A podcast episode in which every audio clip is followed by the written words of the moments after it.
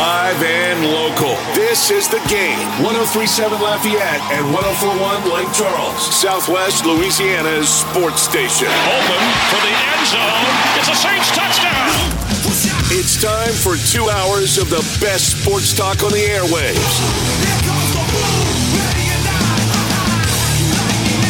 Here's your host, the blonde bomber, Jordy Hultberg. A great good afternoon. How are you on this Thursday, May 25th, the year 2023?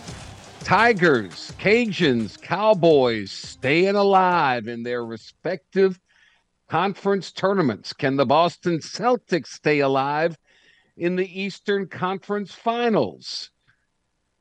And more around the NFL. Some of the stories and topics that we'll be covering today with my main man, James Mesh, back in the Master Control Suite in the EVCO Development Studios. EVCO Development, a civil construction company that specializes in multifamily construction. It's on the campus of Delta Media, which is where you'll find KLWB, which is 1037 Lafayette. We're on KLCJ 1041 in Lake Charles, streaming everywhere. 1037thegame.com, 1041thegame.com. And if you're in the Acadiana area, well, you can turn your television set on because we're simulcast on Stadium 32.3 and 133 on LUS Fiber. Did you miss the headlines of the day? Not to worry. The Blonde Bomber has you covered. Here is Hultberg's headlines. Well, it was a good day yesterday for the LSU Tigers as they uh, took care of business. And now they'll be back on the hill coming up at around 4:30 this afternoon in theory against the Arkansas Razorbacks. Paul Skenes will get the ball from Jake Johnson. He'll be on the mound today, which always bodes well for LSU's chances. Now, with a win today, LSU would advance directly to Saturday's single elimination round for a noon contest. A loss would put LSU back in action tomorrow at 3 p.m. So we will talk. We'll head out to Hoover, Alabama. Doug Thompson filling in for uh, the play by play role uh, yesterday, the former um, World Series champion pitcher for LSU. Doug Thompson will join us here in about 15, oh, 10, 10 minutes or so from Hoover, Alabama. The Raging Cajuns, boy, what a win they had last night. Um, Jackson Nezuh didn't allow a hit for over five and two thirds innings. The offense did the rest in a quick six to one victory over the Texas State Bobcats in the opening game of the Sun Belt tournament at Riverwalk Stadium in Montgomery, Alabama. Here is Matt Deggs, the head coach of the Cajuns, and his thoughts on the win. Yeah, I thought we played a great game. It was uh, very balanced. Uh, did his thing. He's done it every time out for a while now. Uh, he was really, really good. Uh, Danny's zone was tight, but he was consistent with it, and so his misses were very competitive. They were just on the edges, but it cost him some pitch count stuff and and uh, a couple of walks, a couple of hit batters. Uh, but the stuff was crisp. It was firm, and uh, he was able to locate three pitches uh, when he absolutely needed to tonight. I thought we played great defense. I didn't realize we had no hitter going uh, until I made the pitching change. I was just so focused on Jackson and the game. Well, he, he certainly pitched well, and with the win, the Cajuns improved to 37 and 20. They'll now meet number one seed Coastal Carolina tonight at 7:30 for the right to stay in the all-important winners bracket. Here is a lengthy Matt Deggs keys to beating Coastal tonight. You've got to navigate their lineup, and uh, it's you know pound for pound the best in the league and uh, put them in, and you know, there's there's a few really talented lineups in our league, and uh, Coastal one and, and USM's another. Uh, you know, I think we have a very dynamic lineup. I'm not going to talk about us, uh, but you've got to be able to navigate their lineup, and you've got to limit freebies. And you know, you've got to continue to defend it, which we've done at a record-breaking pace all year. Uh, I think we filled a 982 on a year, and may have gone up tonight. I don't know, but uh, that that's the key. You know, we had three great games against them, and the first one we got after them, the second one they got after us, and then the third one we had a we had a lead with two outs in the ninth. We had a one-run lead, and uh, Lucky uh, jumped on a fastball and was able to run it out of the ballpark the other way, and they tied it up. And then we had to try to beat Sharkey, and which y'all saw today how good he is. And uh, Rocco, I think that was Rocco ran him out of the ballpark, and Brown goes over the fence and brings it back. He robs it. I mean, it was a heck of a series, just like this uh, Southern Miss series we just had. So there's some, you know, they keep announcing it here, but it's true. This league is a, really, really good league this year, and I think it's just going to keep getting better and better and better. Uh, you know, I've heard them announce everybody's, you know, in the top uh, 50 or 100, you know, RPI, and and uh, that's that's a rarefied air, man. That's that's uh, there. I bet, you know, that you would have to go into some Power Five conferences to find tournaments where it's that way, and so my point is you got to navigate the lineup. You can't give freebies, and we got to battle our butts off at the plate because that's a hey, that's an Omaha type team over there. I promise you. All right, Matt Deggs over in Lake Charles. It's been quite a tournament for McNeese. Remember, they opened things up Tuesday with a four-zip win over Texas A&M Corpus Christi. Then they come back yesterday, and in the longest game in Southland Conference tournament history, Nicholls ekes out a three to two win over McNeese in 14 innings. It was a late night. The Cowboys come back early today in an elimination game against UIW, and the Cowboys get a three zip win today to stay alive. And now they will get ready to play tomorrow, Friday at 2:30 p.m against uh, somebody. I'm not sure who just yet, but um, they're in uh, all the way to Friday. So congratulations to McNeese on that front. Um, NBA playoffs resume again tonight, and the Boston Celtics will try to stay alive, trailing three games to one to the Miami Heat. Um, game five tonight in Boston. LSU basketball coach Matt McMahon reached the NCAA allowed 13 scholarship limit today when forward Daimion Collins tweeted he had committed to the Tigers. He had uh, a little more than a month after entering the transfer portal. Collins tweeted the word committed with purple and gold emojis and the hashtag go Tigers. He's 6'9, he's 210 pounds. He played the past two seasons sparingly at Kentucky after being a consensus five star recruit out of Atlanta, Texas. He was ranked as the number 14 prospect nationally in the 2021 class by 247 Sports. He was the Texas Gatorade Player of the Year that season. He averaged 35 points, 14 rebounds, seven assists, and six blocks in leading Atlanta High School to a 19 and 5 record. Atlanta was undefeated in the three previous seasons. Uh, he played in the three biggest postseason games for high school se- seniors the McDonald's All American game, the Jordan Brand Classic, and the Allen Iverson Roundball Classic. But he had trouble finding a spot on the talented and deep Kentucky roster in two seasons there averaging just seven minutes in 52 games with two starts. So Collins fills out the roster, and um, he is the sixth transfer now to join the LSU program this spring. Let's go over them. Will Baker, center from Nevada. Guards Jalen Cook from Tulane. Carlos Stewart from Santa Clara. Forward Hunter Dean from George Washington. And guard forward Jordan Wright from Vanderbilt. So you've got five returnees Derek Fountain, Trey Hannibal, Jalen Reed, Tyrell Ward, Mwani Wilkinson. You've got the six transfers, and you've got two freshmen forward Corey Cheston, guard Mike Williams. There's your lineup. We'll see what happens there. Meanwhile, what a day it is today for the LSU women's basketball team as they've departed for Washington, D.C. to celebrate its historic national championship at the United States Capitol and the White House. The team has already arrived in Washington. It's headed directly to the United States Capitol building where the Louisiana congressional delegation welcomed the team. They had lunch, they had a tour.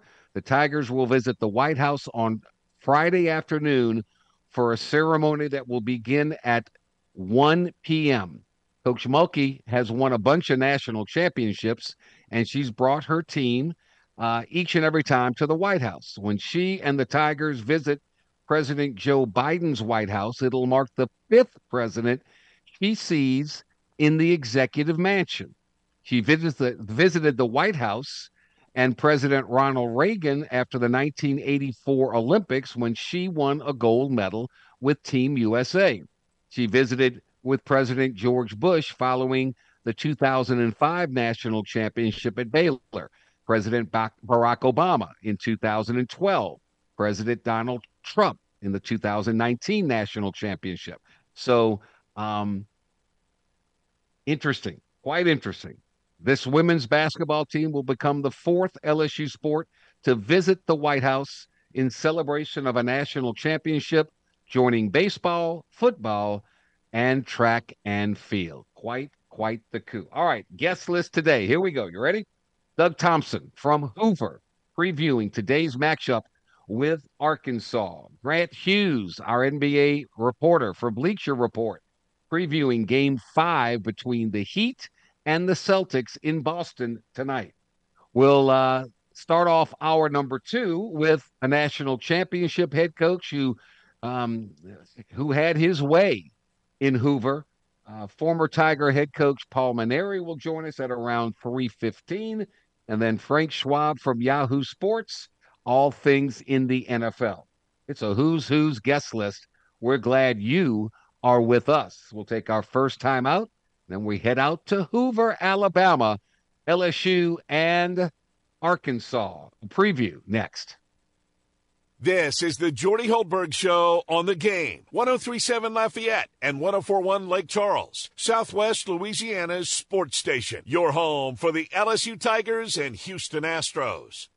The defending world champs, uh, you can see them live in person. The 1037 The Game Lafayette and 1041 Lake Charles wants to hook you up with another Astros weekend getaway. Houston takes on the Cincinnati Reds on Saturday, June 17th and you can be there. Register in the Game Rewards Club at 1037thegame.com to score four tickets, a tour of Minute Maid Park, and hotel accommodations that Saturday night.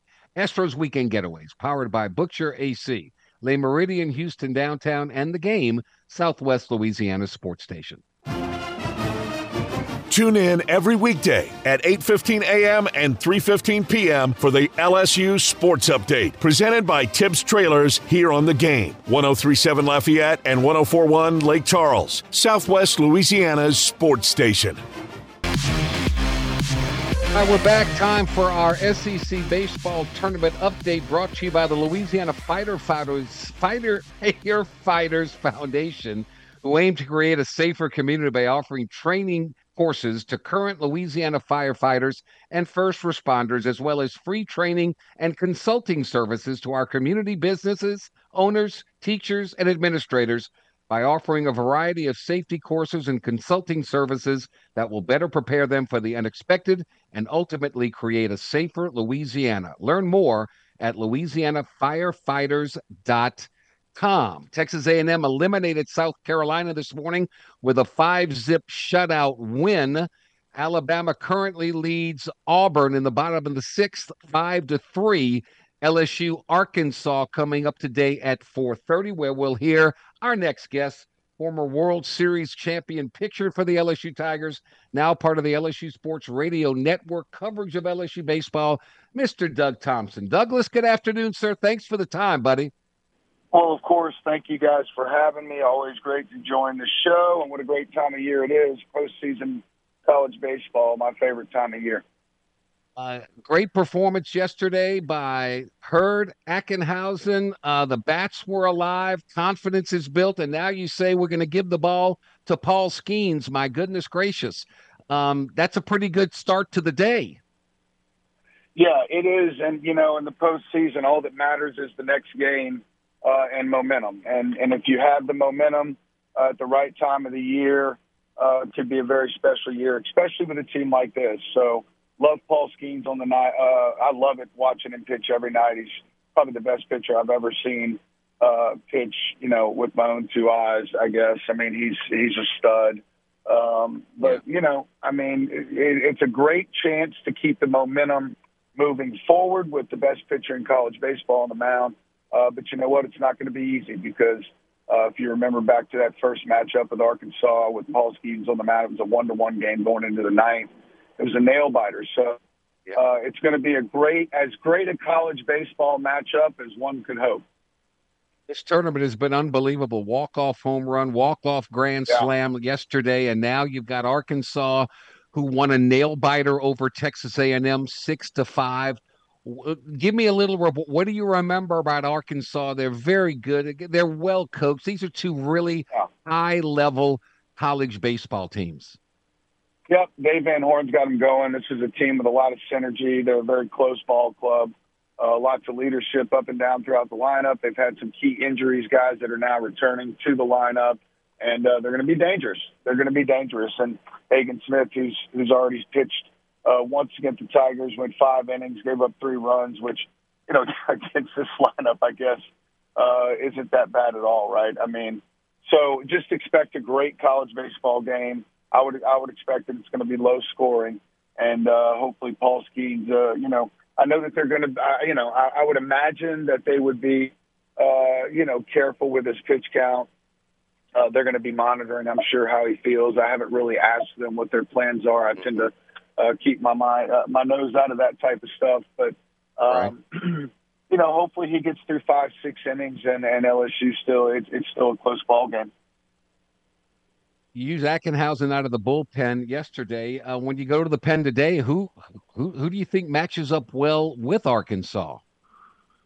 Well, you know they can swing it. Uh, Gavin Guidry's going to be a guy that you know it looked like yesterday he had just in case things got out of hand with Ackenhausen, he was going to go to him next. So uh, it looks like that where we are right now is that anything close uh, late in the game, he would go to Gavin Guidry uh, directly. I don't, I don't know if he'll follow with that. I saw, I thought I saw Griffin Herring warm up a little bit yesterday uh, when things started to get a little, you know, the nail biting moment there in the sixth inning with the bases loaded right. when when Ackenhausen came in. Uh, it took him a minute to kind of get settled in and find the release point on his breaking pitch. Uh, when he finally did, he was, you know, all but dominant the next the next three innings. So, yeah, um, yeah, Griffin Herring could be a name you can look for, a freshman. Uh, I, I think that also uh, it looked like Gavin Guidry threw Sammy Dutton out there in a close ball game uh, to face a righty uh, when it looked like Thatcher Hurd had had enough in that last at bat with uh, with Petry. Yeah, got a lot of options to go to. One thing that you mentioned that uh, when Ackenhausen came in, bases loaded, one out, he gets the strikeout, gets a ground out. I thought that was the key moment of the game. Boy, there were oh, a lot huge. of runs scored with two outs for LSU um, which tells me, man, they're really zeroed in, focused in. They were patient, yeah. right? Uh, waiting for the yeah. right pitch. They do a couple of walks here and there, a sac fly here and there. That that that's impressive to me. You know more baseball. You've forgot more baseball than I'll know, but that seems impressive to me. I wouldn't say that. Um, you, have been around a while, but and we both uh, we both learned a lot of what we know from you know one of the greatest of all time. Yeah. Uh, yeah. But, but uh, yeah, for sure, the bat there in the second inning with Jordan Thompson, he got to 0 2 1 2. Uh, he worked it to three balls and two strikes and then took a walk after fouling several pitches off. Uh, and that enabled Brayden Jobert to come up with a new count. He hit a, you know, an absolute rocket out to right center field. And, and that's what it takes to win championships. You got to go up there and be able to compete in at bats. And if you, if you fall behind early, uh, the mindset could, you know, needs to become stay alive as long as you can eat up as many pitches as you can, and hopefully that guy makes a mistake because at the end of the day, he's still an amateur pitcher. Um, and LSU did a great job of that. They were relentless with two outs. And again, uh, to win in the postseason, when teams' t- backs are oftentimes against the wall, that's what it takes. You've got to be a tough out with two outs and uh, never stop grinding. And, and LSU did a great job of that yesterday. Doug Thompson with us. He'll be on the call of today's game between LSU and Arkansas. We may see a record number one seeds coming out of the SEC that will be yeah. announced on Monday for the NCAA tournament. Both of these teams today uh, that are playing are going to be number one seeds. Um, it, it always, it, I guess, it always comes down to wh- which team does it matter to the most? Because both teams are going to be playing. Both teams have goals far well and beyond this. It's the big picture at the end of the season, uh, but you know, how do you how do you address that elephant in the room? Well, listen, I mean, you want to win every game. Don't get me wrong, right? Uh, but the yeah. SEC tournament, because LSU at this point, again, in my opinion, um, at this point, I think they've done enough to get that that you know top four seed locked up. Um, you know, with the win yesterday, I could be wrong there. It could be you know top five or six seeds, but I, I would expect them to be a top four seed. And LSU, unfortunately, right now, um, has, still has some answers that they need questions to, like. Uh, who besides the, you know, Ackenhausen? Okay, coach, I can do it right now. Uh, we saw that outing. Now we think we might be able to depend on him. Who else?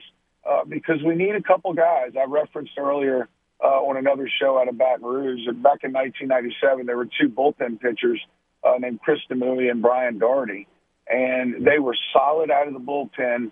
Uh, they were so valuable to our team because they, they we knew what we were going to get out of them. They were going to throw strikes. They had two pitches they could throw for strikes. Uh, they were going to strike guys out, and they were going to keep our team, uh, you know, with a chance to win the game. And right. without them, you know, as great as that team was, I'm not sure that we were able to make that run into Omaha and eventually win it. Uh, they need uh, Dot and Demui, as we used to refer to them. Uh, they need those guys to step up. Do they have those guys? Absolutely. The bullpen is littered with guys with the stuff, the actual ability to get the job done. But it's more of a mindset now when you're playing in the, in the postseason. Uh, you you really have to have a a, dom, you know, a, a dominant type mindset where you go in there and you're not willing to give an inch. And that's what Thatcher Hurd did yesterday. When he gave a yeah. ball, he came back with a strike. When he threw two balls, he came back with a strike.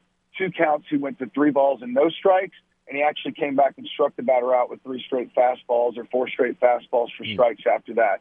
And you absolutely must pitch like that in the postseason. So we'll see who's next. Yesterday, look, the uh, I'm not sure how big a deal the Player of the Game award is that we hand out at the end of each radio broadcast, uh, but that's really not a committee or a vote of any kind. Maybe we should open up a vote like that on Twitter.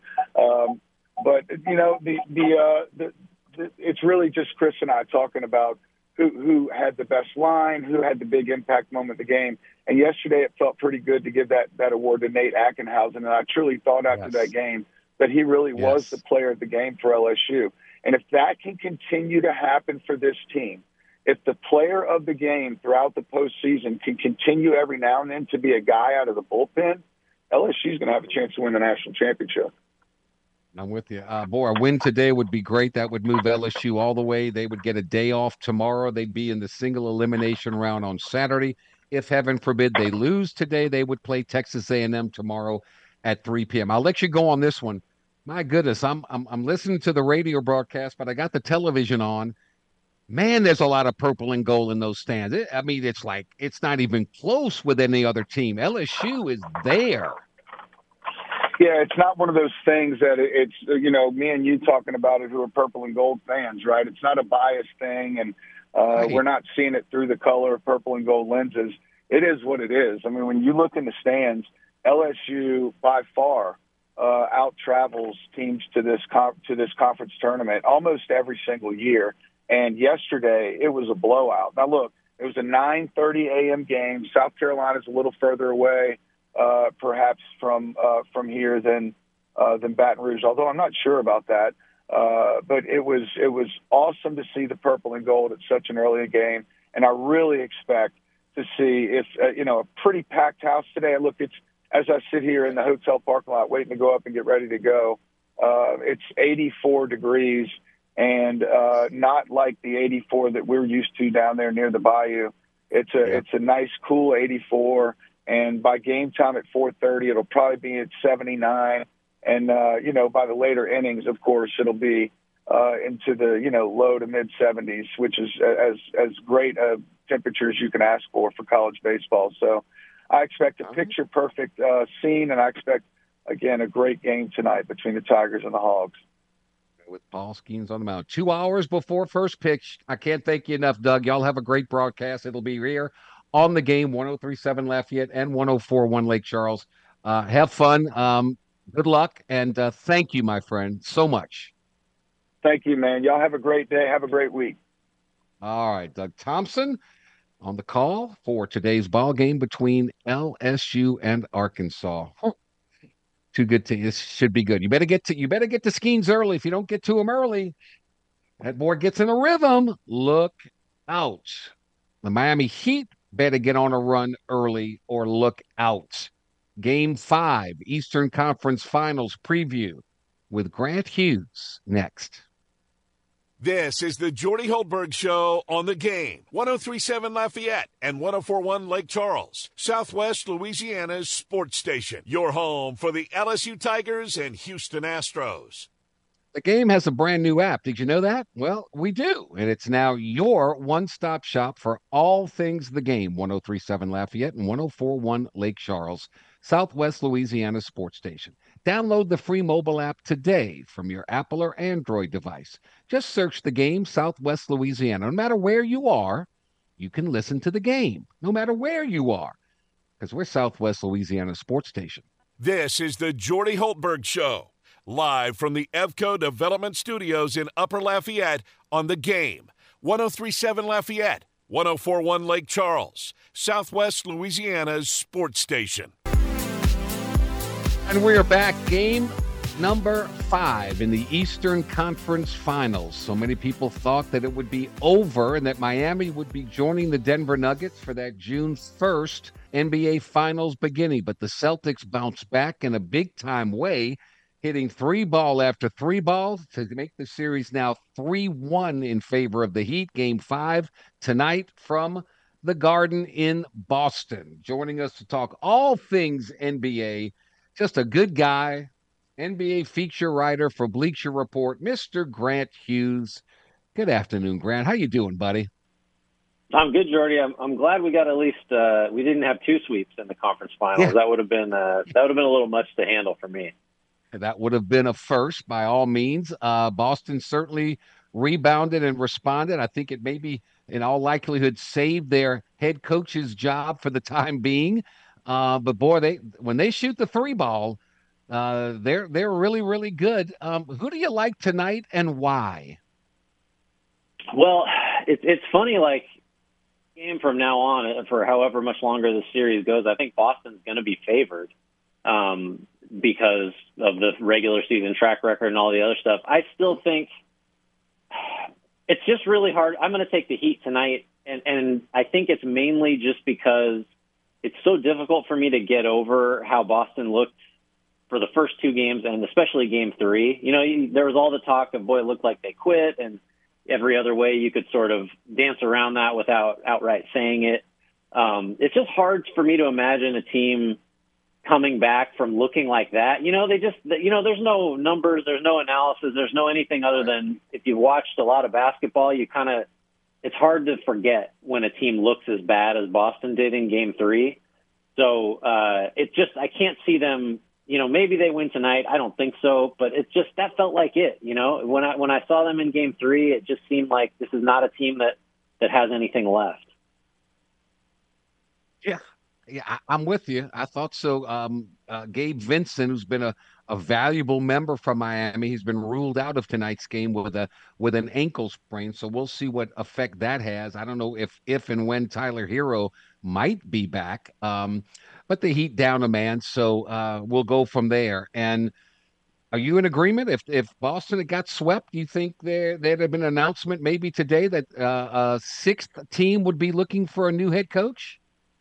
Yeah, I think there's a pretty good chance that that would have. I mean, that may still be the case because yeah. you know all of the things that that got Joe Mazzulla, uh, you know, the wrong kind of attention. That that all still happened. If Boston, you know, extends this to six or you know seven or whatever, it's still it's hard to sort of uh, unring that bell. And I think like I mean, they, you know, the Celtics gave him a, a four-year contract, but this was not the person they wanted to be coaching the team this year. You know, this was a reaction to Ime Udoka being fired and or suspended first and then fired, and he just sort of, you know, maybe it's unfair to say Mazzulla happened to be there because he's a respected assistant and, and all that stuff, but like this wasn't the guy they would have picked if they could have chosen anybody. It's just this right. was this was the best of their options at the time. So that that's kind of been working against him all along. In addition to everything everyone's criticized him for, you know, not calling timeouts and just, you know, being made to look pretty bad compared to Heat coach Erik Spoelstra.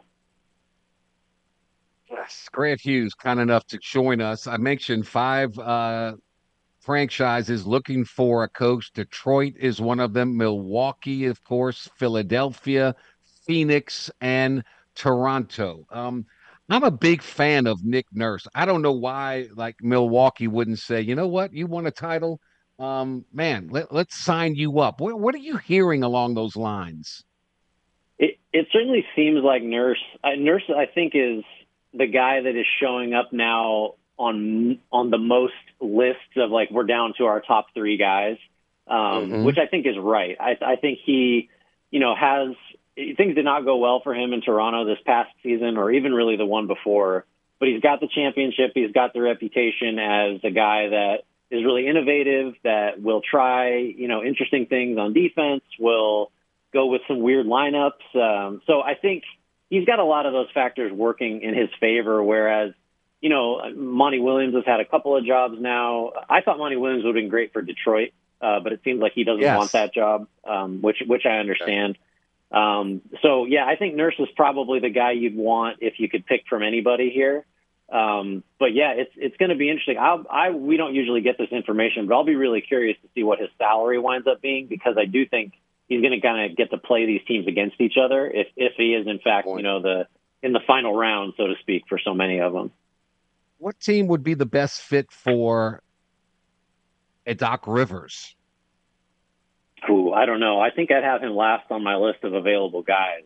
Um, okay. It just seems like, you know, if I forget what the exact numbers are, but he, I think he's lost his last seven straight elimination playoff games. He's got all mm-hmm. these, you know, brutal postseason collapses on on his resume, and it seems like every time he loses a job, former players are not in a rush to defend him. So right. you've got the underperformance and you've got guys that could, you know, step in and say, "Oh, this is ridiculous," which you do see for some coaches, right? You see guys go to bat for former coaches if they've played for them.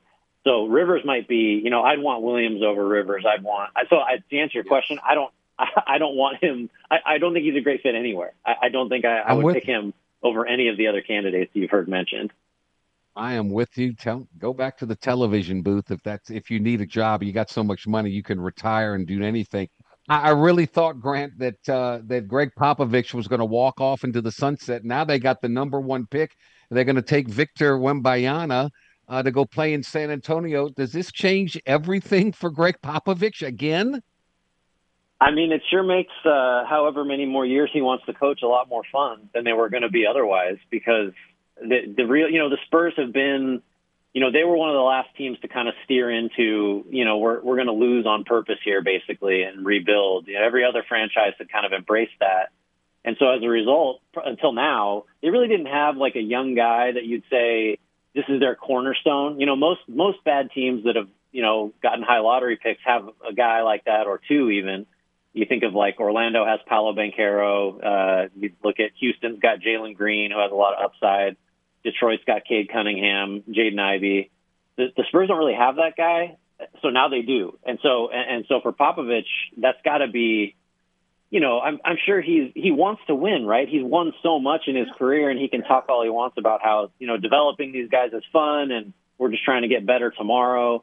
But but now he's really got a guy that just you know anything's on the table. Who knows how good this Wembanyama guy is going to be, but he's better than anybody the Spurs have. That, that's for sure. And, and I that's imagine sure. Popovich cares about that a lot. You know, we've been around basketball long enough. Um, what I love about what I've seen this year that the teams that are still around Denver, and it certainly looks like Miami unless there's an absolute collapse. And I just can't fathom the way that team is coached and the and the discipline that that team has. Yeah. The old the old pound the ball and wait, the isolation, that's gone. These teams move the ball, their bodies move. They swing the ball from side one side of the court to the other side. They go inside, they go outside. Everybody touches the ball. It's a beautiful game of basketball with these teams and I am so glad to see it return again. I think I, I totally agree. Uh, and I think there's a related aspect, which is that for the most part, you know, Denver and Miami, to, to cite those two teams, have been, you know, drafted and scouted and developed. And, you know, Jimmy Butler was a big, you know, acquisition by the Heat. That's, there's no question. But the rest of the guys that are playing for the Heat, I mean, half of them were undrafted. You know, the, the Heat found yeah. them, they developed them, they kept them in house yeah. for, you know, enough years to build continuity so you can play that kind of style where where you know what the other guy's going to do and and there's all this you know there's a lot of head nodding and understanding and there's the gears don't grind and Denver is definitely that way. This team is is very much built, you know, the principles have all been drafted by Denver. So uh and Jokic makes everything work on offense, so that's that's part of it too, but yeah, I agree. The the the basketball looks better and and it's I think partly due to these are not you know super teams that were put together with a bunch of you know big free agent signings and, and right. things like that. There's coaches that have been there for a long time in both cases too. I think kind of nice. It's kind of a, a nice change of pace from what we've had. And it certainly helps when your best player is also your most unselfish player, and that's yeah. Jokic and that's Butler. And they don't force anything. They wait, they wait, they give it up. It's a beautiful thing. You know, my favorite thing, I mean, we could say a million things about Jokic, but with respect to Butler, there's this, you, you hear the phrase like a good offensive, a, a good defender can speed up an offensive player, right? Make him, make him, you know, try to get the spots a little too quick or rush or not, yeah. you know, get to not take his time.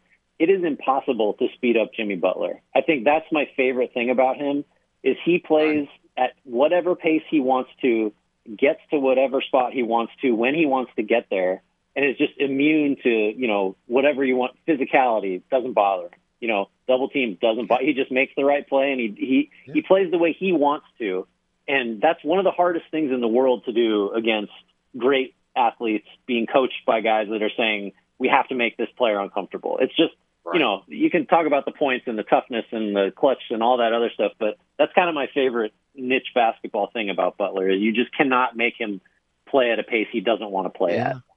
It's so true, so very true. Um, Hall of Fame career for Jimmy Butler. I mean, I feel like a prisoner of the moment right now saying yes, but I mean, he's got you know because he's just been either the best or second best player in the playoffs, and it happens every postseason. It seems like. Yeah. I'd say if they get to the finals again, because they, you know, they were there a couple years ago uh, and were a missed shot away from doing it last year. Everybody forgets. Right. right. I think right. you probably got to think about it because he's got enough All NBA and All Star stuff, and he's got all these big games in the playoffs. I mean, he's certainly better than some guys that are in. I, I think. I it just, I don't know. It, it feels weird though, right? It doesn't feel like Jimmy Butler Hall of Famer is something you would have expected a few years ago. Oh, everywhere he goes, though, man, right? They win. He's he is something. He and and um, at least he touches the ball every trip. You didn't always get that with the Boston Celtics and Jayson Tatum, but mm. but anyway, um, I got to ask you about the Lakers and LeBron. Um, I, I think that was. Uh, you know the the moment a long season playing a lot of minutes didn't get to the finals i'm sure he's going to contemplate his future but the dude still scored 40 points. The dude still gets you 25 a night. Um, he, he ain't retiring, is he? No way. I mean, it just, I, I think you, you hit it. It's, he's, it was the worst possible time to ask him, you know, because he's playing on an injured foot. He just gave everything he had and, you know, almost a 48 minute game and lost. This is 20 years in now. Like, of course he's of course the guy's not. Wouldn't it have been weirder? Think about it this way: if he'd said, "Yep, ready to go. Wish the season, wish next season started tomorrow." Like you know, that's right. Of course, that's, that's right. the response he's going to give. The other thing is he is really, really good at making sure he's in the news cycle, um, and I think there's an element of that too, where his team yeah. lost and we spent the next 48 hours talking about him. You know, so uh, that that that was a little calculated, I think, uh, as well as just you're asking the guy that just ran a marathon if he'd like to start another one. You know, right? Let's do another one just, tomorrow. It, That's right. Of course, he's going to say no. That's right. Um, Kyrie Irving still. You see, I wouldn't touch Kyrie Irving with a ten foot pole. Everybody's talking about Kyrie hooking up with LeBron and Anthony Davis and this. I still think if they had those three together, I still think Denver beats them. I think that team is worse than than what the Lakers yes. would have if they just brought everybody back next year. Um, I agree. Uh, give me Austin. Give me Austin Reaves and, and Hachimura and, and Jarred Vanderbilt, and you could probably take uh, D'Angelo Russell out of there. I'm not interested yeah, in, get rid of him. in him. I don't yeah. think. But yeah. Um, yeah, if if you do what it takes to get Kyrie on that roster, even if you just pretend he's going to be reliable, which he won't, um, no. you you got no depth. You, you're just it's just a ridiculous. It'll be a huge mistake. I, I think I feel real comfortable saying that if they if they go that route. All right, we both think Denver and Miami, right? Um, boy, I don't know how you beat Denver. I don't know how Miami matches up with that size and that that's that ability. I just don't know how. But then we always say that about Miami, and here they are. Yeah, that's the problem. Is Miami, by my eyes, shouldn't have won any of the series that they, have exactly so far. So I don't know where the analysis or what analysis you even use when it just seems like the Heat want it. Do they actually do want it more? You know, like that cliche and, and all that other stuff. Just that's what you have to resort to I keep it simple. I think uh, Jokic right now is playing better than anyone else in the world. Uh, it just feels like Denver is unstoppable offensively, uh, and they'll defend just enough against what really, until the playoffs, was a bad Heat offense. So if it's Denver, Miami, I think the Heat struggle to score, and I think Denver's just and Jokic particularly, just they're just too good. They're too good. It feels like yeah. their year to me. The over under on assists. Um, gee whiz, I'm betting the over if it's Denver versus Miami because they move the ball. It's fun to watch. I hope that's what happens. We shall see. Grant, thank you so much, man. Enjoy uh, enjoy game five, five tonight. We'll see what happens. Yeah, thanks. We're running out of games. We gotta we gotta take these in. I hate it. You know, there was no game last night, so guess what I watched? The Last Dance was on again. of course, of course. Of I loved course. it. I loved it again. Grant, take care, buddy. We'll talk soon. We'll take a timeout. We'll come back. We'll wrap up hour number one next. This is the Jordy Hultberg Show on the game. 1037 Lafayette and 1041 Lake Charles, Southwest Louisiana's sports station. Your home for the LSU Tigers and Houston Astros and our partners such as ShopRite, Tobacco Plus discount outlets. If you can't shop right at ShopRite, dude, you just can't shop right at all. By Ducks, cleaning America's air from the inside out. By Eon, the premier touchless robotic laser body contouring device that helps you lose those unwanted inches along with permanent fat reduction. Eon, located in Lafayette, in Baton Rouge, and in Mandeville. By the Louisiana Lottery. Man, you can't win until you start playing. So start playing. DC's Little Capital Exxon with their true soul food deli, home of the best cheeseburger you've ever tasted, and by Cajun Chef. Oh boy, the Beard family for 90 years over there in St. Martinville. Do, do yourself a flavor.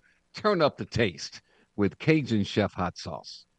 Don't agree with what Jordy has to say? Not to worry. He's always open to a healthy debate. Well, Dean, I'm, I'm glad that you asked that Actually, question. I'd like to jump in and take that one, Jimmy, if you don't mind.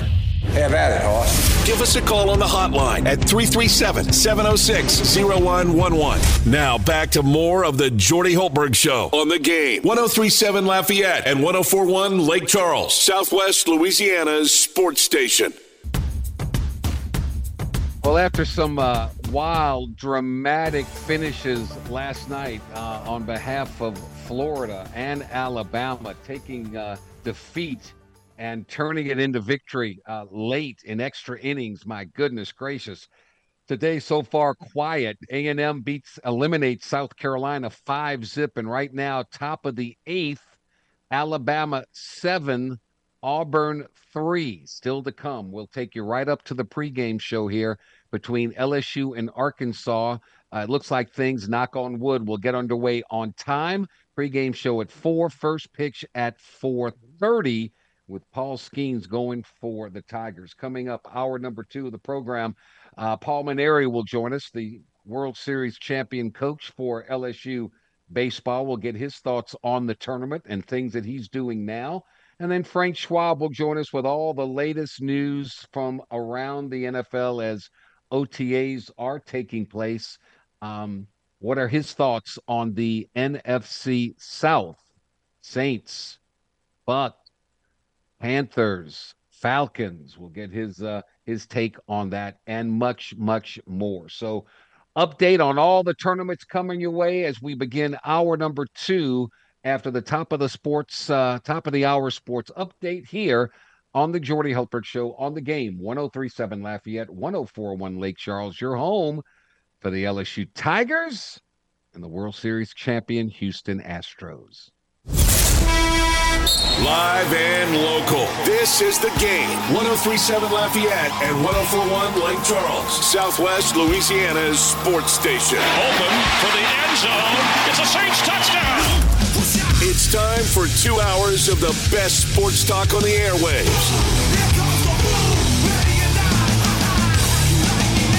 Here's your host, the blonde bomber, Jordy Hultberg. It's hour number two up two and away we go on this Thursday, May 25th, the year 2023, with LSU, the Raging Cajuns, McNeese, all still staying alive in their respective conference baseball tournaments. LSU women's basketball team at the White House tomorrow, but they're in D.C. today, enjoying and reaping the benefits of their national championship. And it's game five in the NBA playoffs in the Eastern Conference Finals. Denver are waiting to see what happens tonight between Miami and Boston.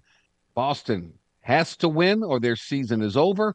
Miami, if they get a win on the road, they advance to the NBA Finals. These stories and more coming your way as my main man, James Mesh, back in the Master Control Suite in the EVCO Development Studios. EVCO Development is a civil construction company that specializes in multi-family construction. It's on the campus of Delta Media, which is where you'll find KLWB, which is 1037 Lafayette. We're on KLCJ 1041 in Lake Charles, streaming everywhere. 1037thegame.com, 1041thegame.com. And if you're in the Acadiana area, you can turn your television set on as we're simulcast on Stadium 32.3 and 133 on LUS Fiber. Bottom of the eighth, Alabama gets out of a jam. They lead Auburn seven to three uh, in in a game where uh, it's an elimination game, just as just as it was earlier today when Texas A&M eliminated South Carolina from the SEC tournament. The Aggies win it five to zip. We'll take you right up to the pregame show between LSU and Arkansas here on the game. First pitch will be at 4:30. Very significant um, as Paul Skenes gets the mound for LSU. With a win, LSU advances to Saturday. They get Friday off. If LSU loses today, they will have to play Texas A&M tomorrow at 3 p.m. Either way, just check it out here on the game. We'll have it all for you. Arkansas, certainly a good team. There's no question about it. Co-champs of the SEC regular season. Um, gave Paul Skenes all he wanted when they faced each other earlier in the season. So, not an easy task by any stretch of the imagination. And um, we'll just have to see what happens today. Can the Bats stay alive? Can they stay alive? And looking back at these two teams as they faced one another earlier this season, and um, you'll see that very highly, highly contested ball games, to say the very, very least. So it's great that you have Skenes on the mound, no question about that. Ella, you know, in, in their first matchup, LSU LSU won the series. They lost the opener 9 to 3 in 10 innings. They 10 run ruled Arkansas in game 2, 12 to 2, and then they exploded at the box in game 3 with a 14 to 5 win. But if you look at the box score from the first game, you, you will see that Paul Skenes um, went seven innings, only, only gave up two hits and one run, struck out 12, and walked only three. And it was a nail biter throughout. It was a one to one tie. In fact, Arkansas led one zip after seven when Skenes went out. LSU tied the game in the eighth. And um, in the 10th inning, Arkansas erupted for eight runs. LSU got two in the bottom of the 10th, and Arkansas went on to win it nine to three. So um, that was game one. Then LSU came back and won the next two. So does that matter in the grand scheme of things? Eh, well, we'll see. Um, Skenes was brilliant. We'll see if he can continue that brilliance today. LSU never got the bats going in that game against Arkansas. They certainly did yesterday against South Carolina. We'll see if they can continue on that front. Paul Mainieri will join us in roughly about eight or nine minutes, and we'll talk about the SEC tournament. He used to dominate it. And um, uh, what would his approach be? Both of these teams are going to be number one seeds in and hosting regionals when the field of 64 gets announced on Monday. Both of them will be. It'll be a record for SEC teams holding number one seeds this year. A record. So much to the point where when super regional play comes, you're going to see an SEC team, if they advance out of their regional, play another SEC team if they advance out of theirs. You'll have two SEC teams playing for a super regional with a trip to get to to Omaha uh, in the offering. That's how many are going to be number one seed. It's going to be crazy. It's going to be absolutely crazy. So it's a great year for that. Frank Schwab will join us as well. We'll talk all things in the uh, NFL um, and uh, go from there. It's game number five. Oh, uh, and in baseball, look, the Raging Cajuns were winners and they what great pitching performance. They took care of business against um, uh, Texas State yet again, and now they take on number one seed Coastal Carolina tonight at 7:30 for a right to stay in the all-important winners bracket. Congratulations to the Cowboys of McNeese State as they too um, get things done. And man, they you know they lost yesterday in a heartbreaker. Heartbreaker, the longest game in Southland Conference baseball tournament history. They lose to the number one seed Nicholls three to two in 14 innings. They come back around this morning to survive and advance. They beat UIW three zip. Now they're off their feet resting. We've got um, Lamar playing Nicholls as we speak. And then tonight it's Northwestern State versus UNO. McNeese will play tomorrow, Friday at 2:30 p.m. So they have survived and advanced yet again. So big, big time performance for the Cowboys uh, as they shut out UIW, and uh, that was huge, huge. Uh, two pictures combined for the Cowboys' second shutout of the tournament.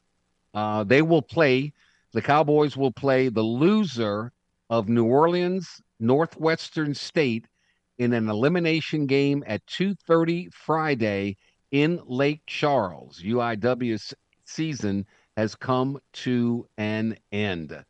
Um, Bryson Huggins picked up the first win of the season with six scoreless innings in his start, he allowed five hits, struck out three.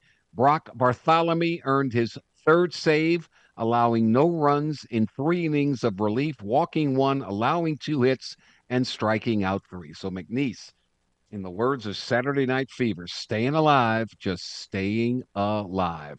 Um, Boston will try to stay alive tonight in the Eastern Conference Finals as it's game five between the Miami Heat and the Boston Celtics. And Miami with a three games to one lead in that one. So we'll see what happens along those lines. So That's your latest update on your local teams. A lot of baseball. The LSU women's basketball team departed today for a trip to Washington, D.C. How about that? They have arrived. They are at the United States Capitol building. They had lunch with the Louisiana congressional delegation. They've had a tour, and the Tigers will visit the White House tomorrow afternoon for a ceremony that will begin at 1 p.m. Yes, indeed. How cool. How cool is that? I mean, really, how cool is that? Um, LSU basketball gets another uh, recruit, this time from the transfer portal. He's coming from two seasons at the University of Kentucky. Yes, a transfer. Now, Matt McMahon's squad has got 13 players.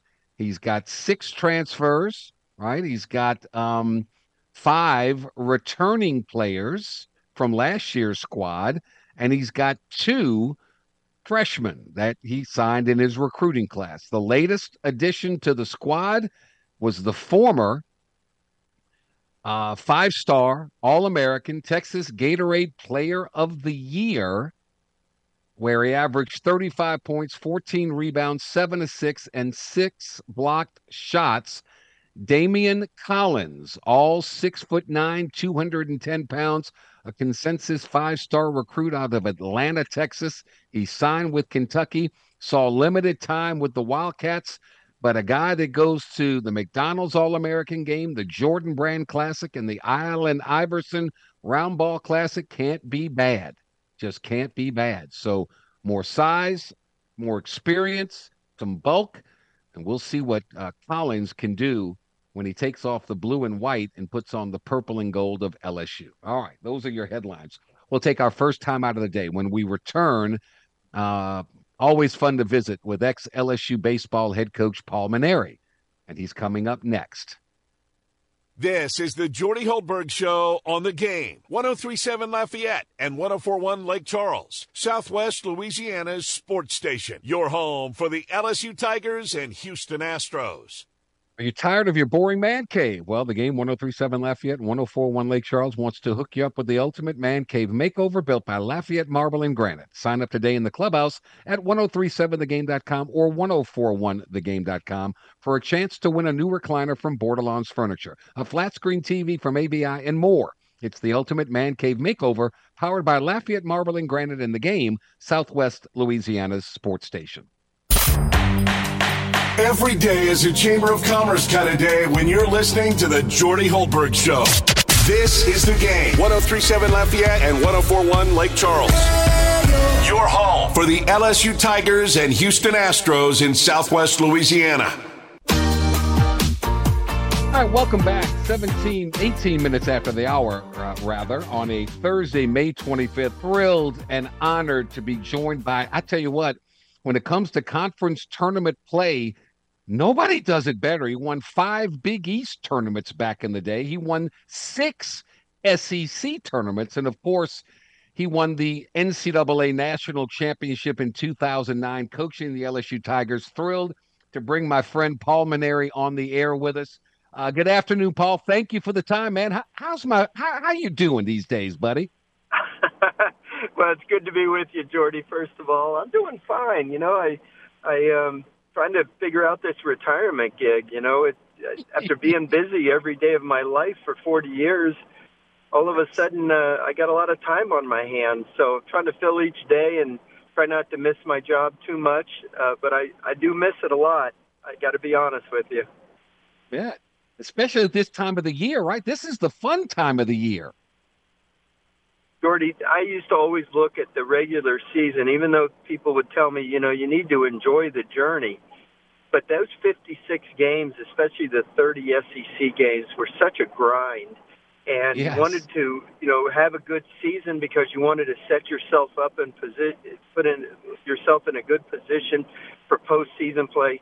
But man, when the when the uh, last game of the regular season happened, and now you turn your attention to postseason play, you're right. I used to look at that like this is the fun time of year. This is the reward for all this, all the work you've put in, and now let's go play some really big, important games and see if we can't win some championships. I'm with you. Um, I, I really wanted to get you on specifically to talk about um, the parallels between this year's team and let's go back to 2009. You were the favorites to win the SEC. You were the preseason number one in a lot of the national polls, and um, you end up winning the regular season title. You win the SEC tournament championship. You reach the College World Series, and you win the whole thing. Talk about the pressure and how, as a coach, you handled that pressure to take it off of your team so that they could perform to their highest level? Well, it all starts with great leadership within the team, Jordy. We had we had great kids on that in the in the program for 2008. Mm-hmm. Well, they began as freshmen with me my first year in 2007, and then they grew into juniors and you know leaders of the team. I'm talking about guys like Blake Dean and Sean Ochinko, Ryan Schimpf, uh, you know, DJ LeMahieu, uh, just all those guys were just Jared Mitchell. You know, I mean, what, what a dream it was to have such wonderful kids that were so talented, but also had matured and, and were great leaders of the team. And I think the biggest thing about that team that year was our players held each other accountable. And if mm-hmm. somebody didn't hustle or run out of ball or somebody didn't play good defense because they weren't focused, or whatever the thing was, those those guys held each other accountable. Sometimes you don't see as much of that anymore. You know, everybody wants to, you know, just slap each other on the back, but sometimes tough love is needed to for a team yeah. to fulfill their potential. And uh, that team was not afraid to be, you know, honest with each other. And I, I just remember when we got through the SEC tournament. So people say, "Oh, the SEC t- tournament doesn't matter." And I, I think that's a bunch of hogwash, quite honestly. In 2009, we lost the opening game. It was a different format back then. It was a 16 right. tournament, and uh, maybe it was an eight-team tournament. I can't remember exactly, but we lost the opening game on Tuesday to Vanderbilt, uh, and uh, we had to come back and win five straight games to win the SEC tournament. And we did that, and the confidence that that gave to our team that year – was really unbelievable. I, I told the guys winning this conference tournament was going to be more difficult than winning in Omaha, and it and it turned out to be that way. Honestly, yeah. uh, they were yeah. so proud of themselves when they won that championship. And then, of course, you know, we zipped through the regional, we we uh, zipped through the super regional, and um, you know, we went on to Omaha, and, and the team was just so confident in Omaha. That's what I remember about them. Days we would practice you know, they they were they were intense, but they weren't uptight. You know, they were confident, yeah. but they weren't, uh, you know, overly cocky. They they stayed relaxed, but they weren't lackadaisical, and they just had the perfect blend of attitude. And we just felt like we were going to beat everybody, and they they ended up doing it, and we won the national championship. But I think the key was that they just were so confident and having so much fun uh, that and taking it one game at a time. You know, they didn't look too far ahead, and it, yeah, it was magical. Man. It really was.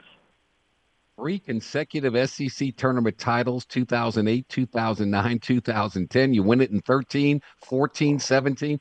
Uh, your approach, let's go play, let's go win. And I'm curious, you know, Skip got to coach Ben McDonald. You got to coach Aaron Nola. Jake Johnson gets mm-hmm. to coach Paul Skenes. I mean, take your pick, right? well, Skenes might end up being better than Ben and Aaron. He, uh, I don't know where you see a guy throwing 100 miles an hour the last pitch of the game and, and wipe out the slider. He's so athletic. You know, he's got a he's got a big career ahead of him. There's no question about it. He might be the most talented college pitcher I've ever seen, and I've had some great ones, as you know. You mentioned Nola, yeah. Kevin Gausman, Louis Coleman, uh, yeah. Alex Lange. I mean, go right on down the list. I had great pitchers at Notre Dame. But this kid Skenes just seems to be, you know, so talented because he just so he throws so hard, and yet he combines it with really good command. So, you know, barring injury, I think this kid's on his way to a really great career.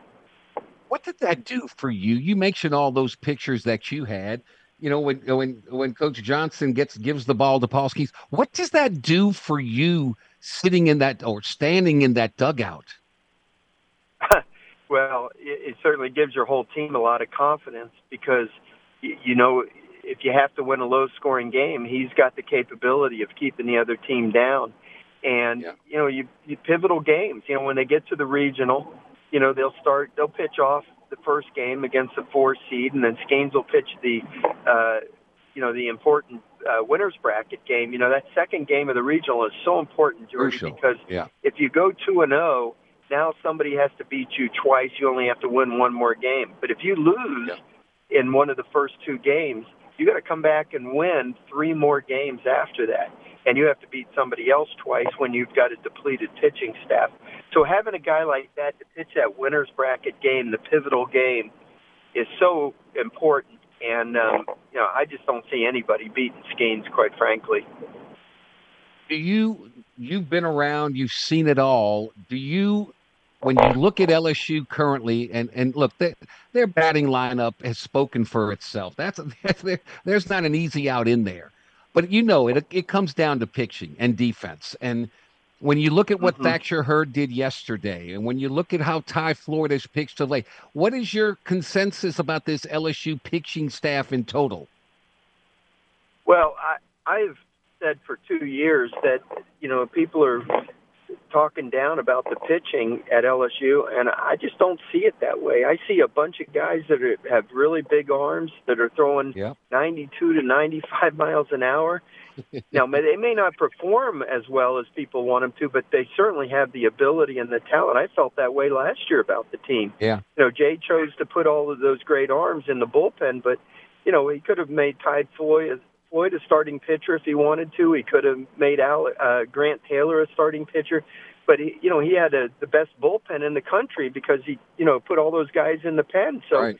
when you have that kind of pitching at the end of the game, you know, really from the third or fourth inning on, you don't really need to have a lot of starting pitching.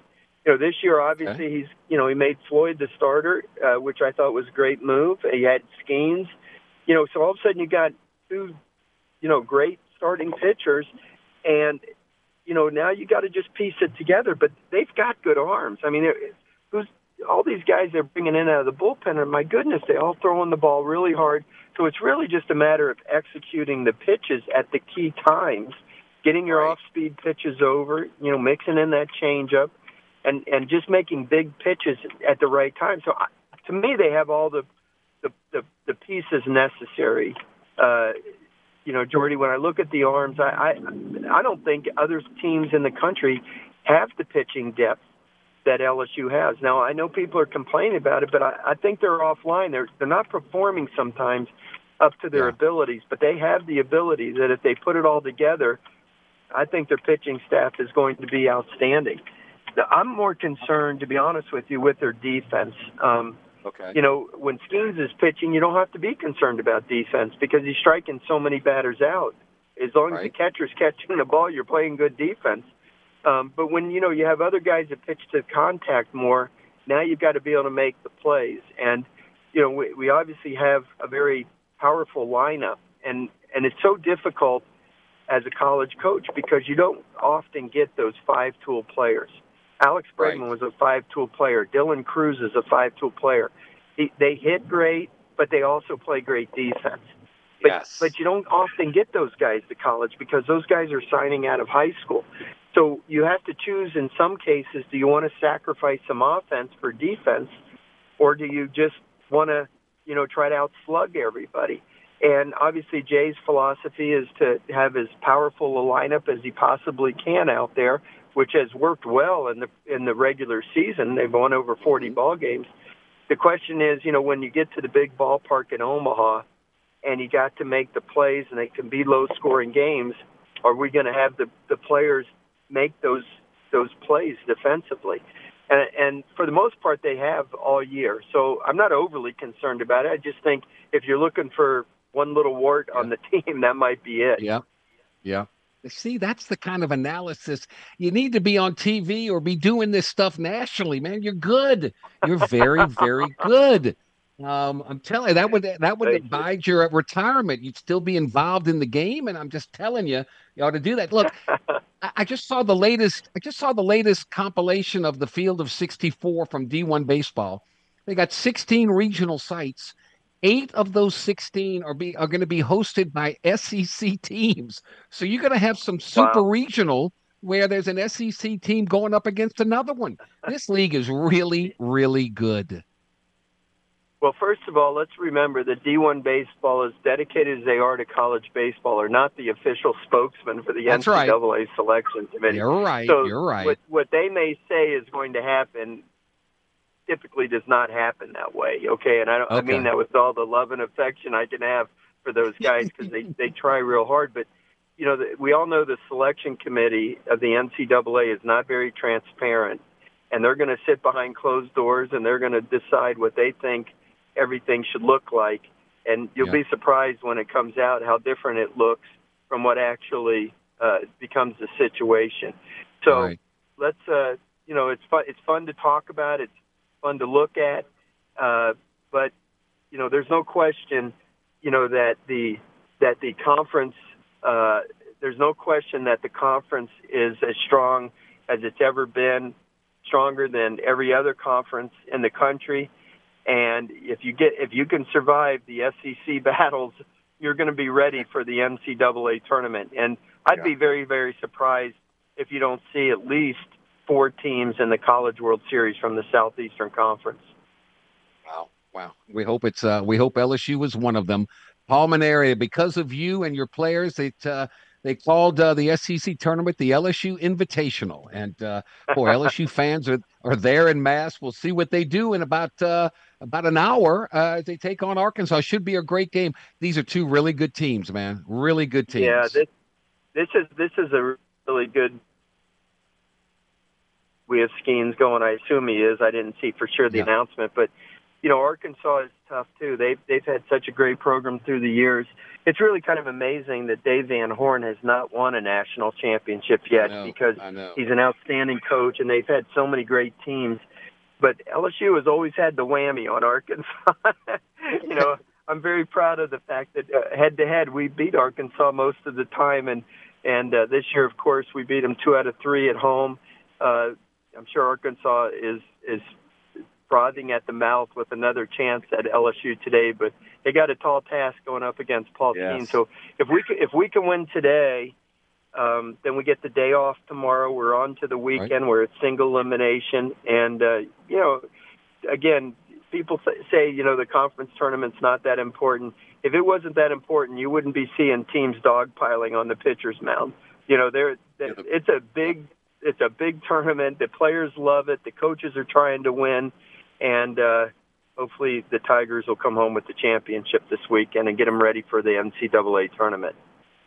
Let's let's do this again next week to preview the regional. Um, that was so good and so much fun. I loved it. Thank you, Paul. I, I'll, I'll text you see if we can work this out. All right.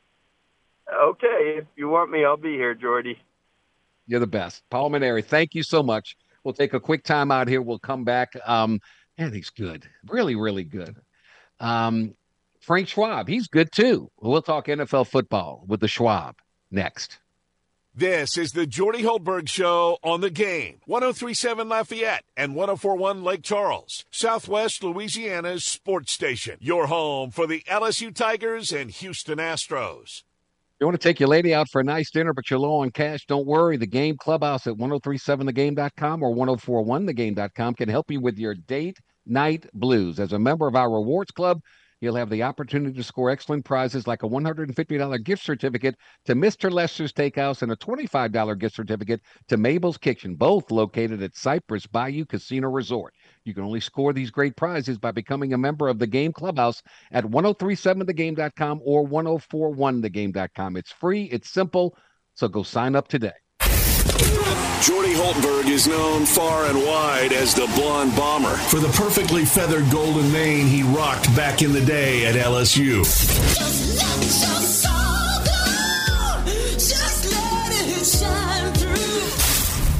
May not be as golden or as long, but Jordy is still making a name for himself. Back to more of the Jordy Hultberg Show on the game. 1037 Lafayette and 1041 Lake Charles, Southwest Louisiana's sports station. All right, we are back 39 minutes after the hour. Let's get right to it with our good friend from Yahoo Sports, Mr. Frank Schwab. The Schwab is with us. Good afternoon, my friend. Hey, how was your how was your trip to New Orleans since last we spoke?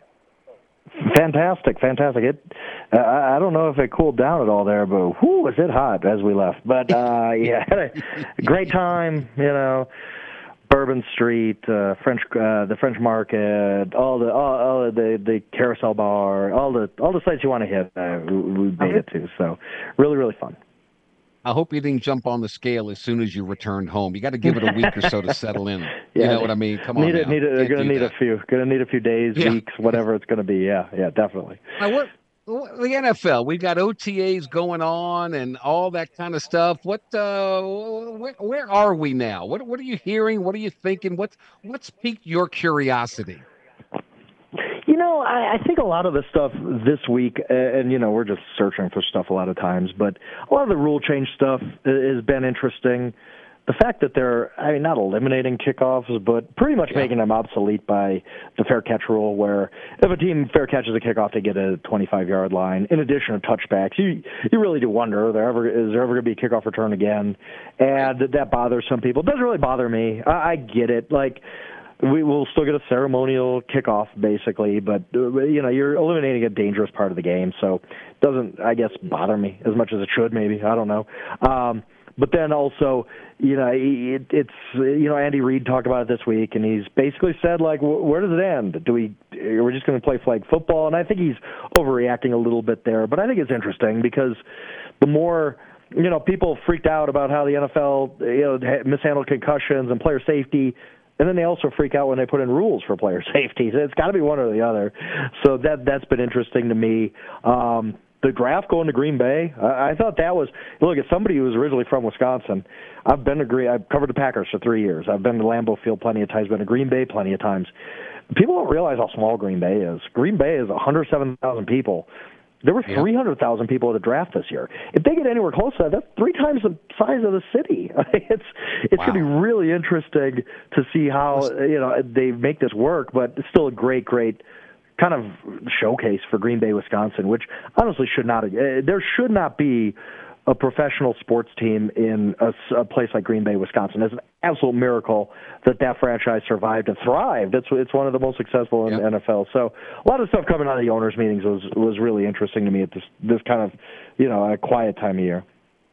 Uh, Roger Goodell's going to get a contract extension. Um, do you think that was passed with flying colors? I think at the end of the day, yes. I, I mean, I, re- I, you know, there was that kind of uneasy.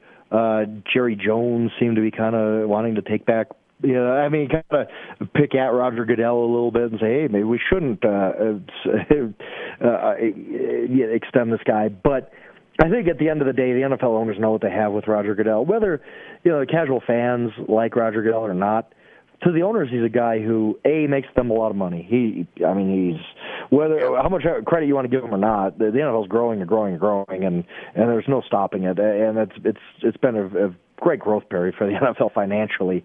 And then b, he takes all their criticism. He he's a guy who doesn't mind standing up there and uh, basically being the punching bag for everybody.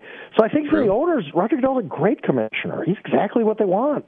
He's not going to be really step out of line with his role or anything like that. He's just going to kind of be the guy they want him to be. They got to pay him a lot of money, but I think they happily do because they're making a lot of money. So uh, it is very interesting to see Goodell get extended. Now, you know, me uh, we just did a Yahoo podcast today. Me and Jori Epstein talked about, you know, what happens, you know, after three years. Jim Irsay kind of made some comments and made it seem like this is it for Goodell. That that after the three years he'll be done.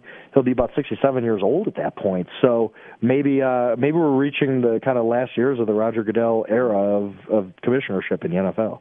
He'll, he'll have a, a a bank account that's full uh, with his salary. And I, I, I always, I always wonder, like, uh, you know, we follow the SEC down here, and Greg Sankey's the commish. Um, he was like second in command for many, many years. When Goodell is done, is there a second in command? I mean, who, who's going to take over running the biggest sports business in the world? Yeah, a very interesting question. The, I mean, I guess if if you're just looking like who's next in line, you look at Troy Vincent. Uh, I mean, he's he's been a, a forward-facing guy, given him a lot of responsibility on the football side. He's uh, young still. I, I mean, I think he's he's got a lot of respect among the players because he played the game. Obviously, uh, shout out to my alma mater, Wisconsin. He came from had a great long NFL career, so I think he's got the respect of the players because he, he played that game. He's young still. I think he's 52 maybe. I mean, he, he's probably about five years older than me. Um, so I, I think that he's he's kind of a long term solution for them. I think that the fact that he's done so many of these league things now gives him respect among the owners that that he could handle that job. We'll see. I, they'll cast a wide net because it's you know NFL commissioner. It's a big big job and you want to get it right. But I wouldn't be surprised at all if Troy Vincent is next in line. Frank Schwab, Yahoo Sports. Um, there's some people out there, some veteran players that still don't have a team. Um, Ezekiel Elliott, he hinted around he'd like to play for the Bengals, the Eagles. The, wouldn't we all like to play for those teams? Um, but none of those teams went for him. Is he going to be re-signed at a cheap price by the Cowboys? Because, I mean, it seems like a, a good fit for him. But what do you think? Yeah, I, I mean that's the only one that really makes sense right now. I mean, like you said, if if somebody's just signed Zeke, it probably would have happened by now. He's probably getting a it's it's probably a blow to the ego, honestly. Like, you know, he's been Ezekiel Elliott. He was the fourth, third pick of the draft, whatever he was. He's always been the guy. He's had great success, been a big star, and now all of a sudden he's reached that age where it's like, eh, well, eh, are you going to really have a lot left in the tank here, Zeke? And the only situation that makes sense still is Dallas. They they really have not invested anything at running back. I mean, they did pick uh, the kid from uh, Deuce Vaughn from Kansas State, but he's not a traditional running back like a Zeke Elliott. I mean, he's a good playmaker, and I think it was a smart pick in the fifth round. But he's not a Zeke Elliott type run between the tackles, obviously. So I think the Dallas kind of left the door open and basically said, "Hey Zeke, we didn't draft anybody to take your spot. We haven't signed anybody to take your spot. It's right here for you." And I think Dallas kind of understands. Uh, you know, it's not a nice thing, I guess, but they understand nobody else is signing him but us, so we can just sit and wait him out. And I really do think that unless unless he wants to play the game where you're, you're you know you're waiting until an injury hits in September, or October. I think the only situation that really makes sense for him is to come back to Dallas. I'm with you. Uh, Teddy Bridgewater's still out there, one of the best backup quarterbacks in the league. Where does he end up going? That surprises me. It really does. I, I mean, yeah. And I guess you know a, a good backup quarterback is expensive. Like, you're paying money. I mean, it's it's an insurance policy, so it's not like you know these teams who probably are looking at their number two quarterback saying we're in a little trouble here. They're probably like, well, we're in trouble, but do we want to spend what we'd have to spend on Teddy Bridgewater?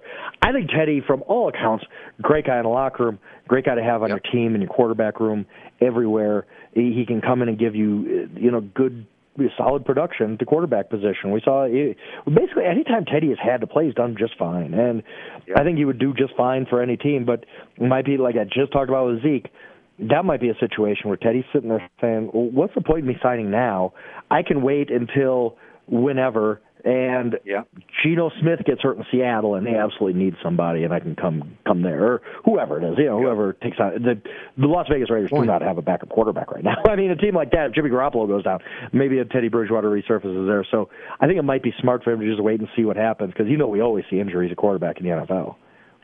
Another name that's out there that nobody's talking about. He's only 30 years old. Carson Wentz. He hasn't now announced he's yeah. retiring from football, but is there a team out there for him as a backup? And that's interesting because I, I mean, part of being a backup quarterback is you have to accept your role. I, I mean, and I think the teams when you look at somebody like a like a Teddy, they know everybody knows Teddy Bridgewater is going to be a good mentor to guys. He's going to be a good backup. Good, he, he just does everything you want a backup to do. He's not going to create waves. We don't really know that about Carson Wentz right now. I mean, Carson Wentz has kind of always been a starter, and and you know, I mean, there's been some rumblings about how he's not maybe the best locker room guy, and that's why he was with three teams in three years. I don't know. I, I don't know where he ends up. I mean, uh, I, I don't think he's he's not so bad that he should be out of the league. I mean, I don't know that he's what he was that one year where he almost won MVP before he got hurt. but he's you know not a bad quarterback. He's just not great, and he turns it over too much. It, it I could see him. It's hard for me to believe Carson Wentz is done. What is he? 29 years old? Like, I don't even think he's 30 yet. So I, I really think Carson Wentz is going to resurface somewhere, but it's hard to tell right now. Where does he go? I mean, you look again. You look at all these teams, and they don't have a backup, or they don't have enough cap room really to spend on a, a quality one. So it, it's going to be really interesting to see what happens with Carson Wentz going here. What would you guess, Frank Schwab, Yahoo Sports? We saw Jalen Hurts get a hundred and fifty-five million dollar deal with the Eagles. Hours before the draft, Lamar Jackson gets a five-year, two hundred and sixty million dollar deal with the Ravens. Give me a guess. What is a Joe Burrow command? I mean, he's got to go up another notch, right? And yeah. it'll be interesting. I, I'm interested to see if him or Justin Herbert sign first because I think by all, I, like all of us would say, Burrow's worth more than Herbert, right? Like I, I, yep. I, I don't think that's controversial to say. So if it's Herbert that kind of signs first, and he's going to take it to the next level, right? Like everybody kind of goes up one step, right? right. So if if it's a fifty-five million dollar a year deal for Justin Herbert or whatever, Joe Burrow probably says, okay, new price tag is sixty, and maybe there's a waiting game going on there between these two and their agents. I don't think they share an agent, uh, so we'll see. But I, I just, you know, all the numbers you just threw out for Hurts and, and Lamar, all credit to those guys, and they're great quarterbacks. But I think Joe Burrow's worth more, and I think he's gonna get more guaranteed. I, I don't know if it's gonna be fully guaranteed. Now the wild card in all this is what Joe Burrow wants. Like he, he does sound like a guy who's willing to say, you know what, pay me a good salary, what I'm worth, but I'm not going to hamstring you. And that's kind of what Mahomes did with Kansas City, where he's got a lot of money, but he also realizes I, I left a little bit of pie for my teammates to make some free agent acquisitions. I think Joe Burrow wants to win. He wants to win a Super Bowl or two or more. And the best way, one of the ways to do that is to give your team some cap flexibility. So we'll see what Joe Burrow wants. But what could Joe Burrow can get? Like Joe Burrow's a blank check guy. He could walk into the office of Mike Brown, their owner, and say, I I want sixty million dollars a year and I want it guaranteed. What are they going to say? No, like they, they have to resign this guy. He's the best quarterback they've ever had. So. I, I just think that it's it comes down to basically what Joe Burrow wants because I, I think that he can get uh, basically anything he demands out of the Bengals. Justin Jefferson, another LSU Tiger with Minnesota. He's going to sign a record deal, and when he does that, that's going to set the table for the LSU, other LSU wide receiver in Cincinnati, Ja'Marr Chase. These guys are going to get rich, rich, rich. Yes, indeed. Wow. That LSU, that um, LSU, LSU team was pretty good, wasn't it? yeah, that was. I put them up. up I put them up against anybody, Frank. Anybody, yeah, yeah, I and I like my chances. I mean, you look at group you look at the numbers Joe put up that year. It's it's Oof. it's unbelievable. Oof. And you look back at it, you're saying like, okay, like did, did 2001 Miami have more talent? Mm, I don't know. I yeah, it, you you just you could rattle off the names from that that LSU team, and it's it's pretty impressive. And what was what was funny, I remember him saying in the off season prior to that year. They asked him about the offense. He goes, "We're going to average over 40 points a game," and we're all like, "What? Are you kidding me?" Shoot, they did. I mean, you had to score 50 to beat them and that wasn't going to happen. So remarkable. Frank Schwab, Yahoo Sports, you're the best. Thank you so much, man. Take care. Enjoy your week. Absolutely. I appreciate it. You're the best. In Denver, Colorado, the Schwab with Yahoo Sports. We're back to wrap it up with a special Earth Day wish and more next. This is the Jordy Hultberg Show on the game. 1037 Lafayette and 1041 Lake Charles, Southwest Louisiana's sports station. Your home for the LSU Tigers and Houston Astros.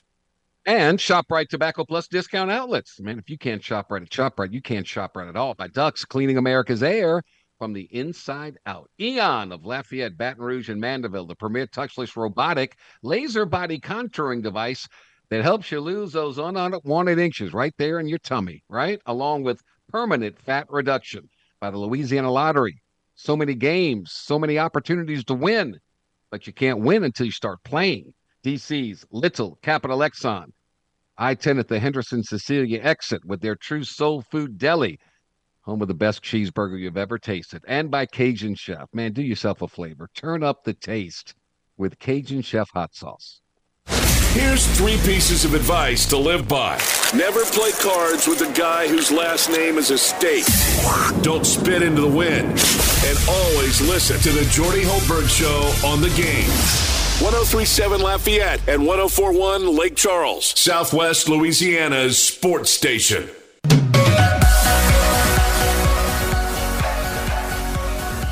All right, back to wrap things up as Alabama has bested Auburn, eliminated their rival seven to four. Coming up next, right here on the game, LSU baseball as they take on Arkansas. With that in mind, if today, May 25th, is your birthday, happy birthday from all of us to you. You share with one of the all-time greats, a five-tooler for LSU, now doing the SEC network television. Todd Walker, the big 50 years old today. James, thank you. Thanks all of you for listening in. Thanks to our partners. Come on back tomorrow. Until next time, I'm Jordy Hultberg. Stay thirsty, my friends. Stay healthy. Be kind to one another and be happy. LSU baseball next.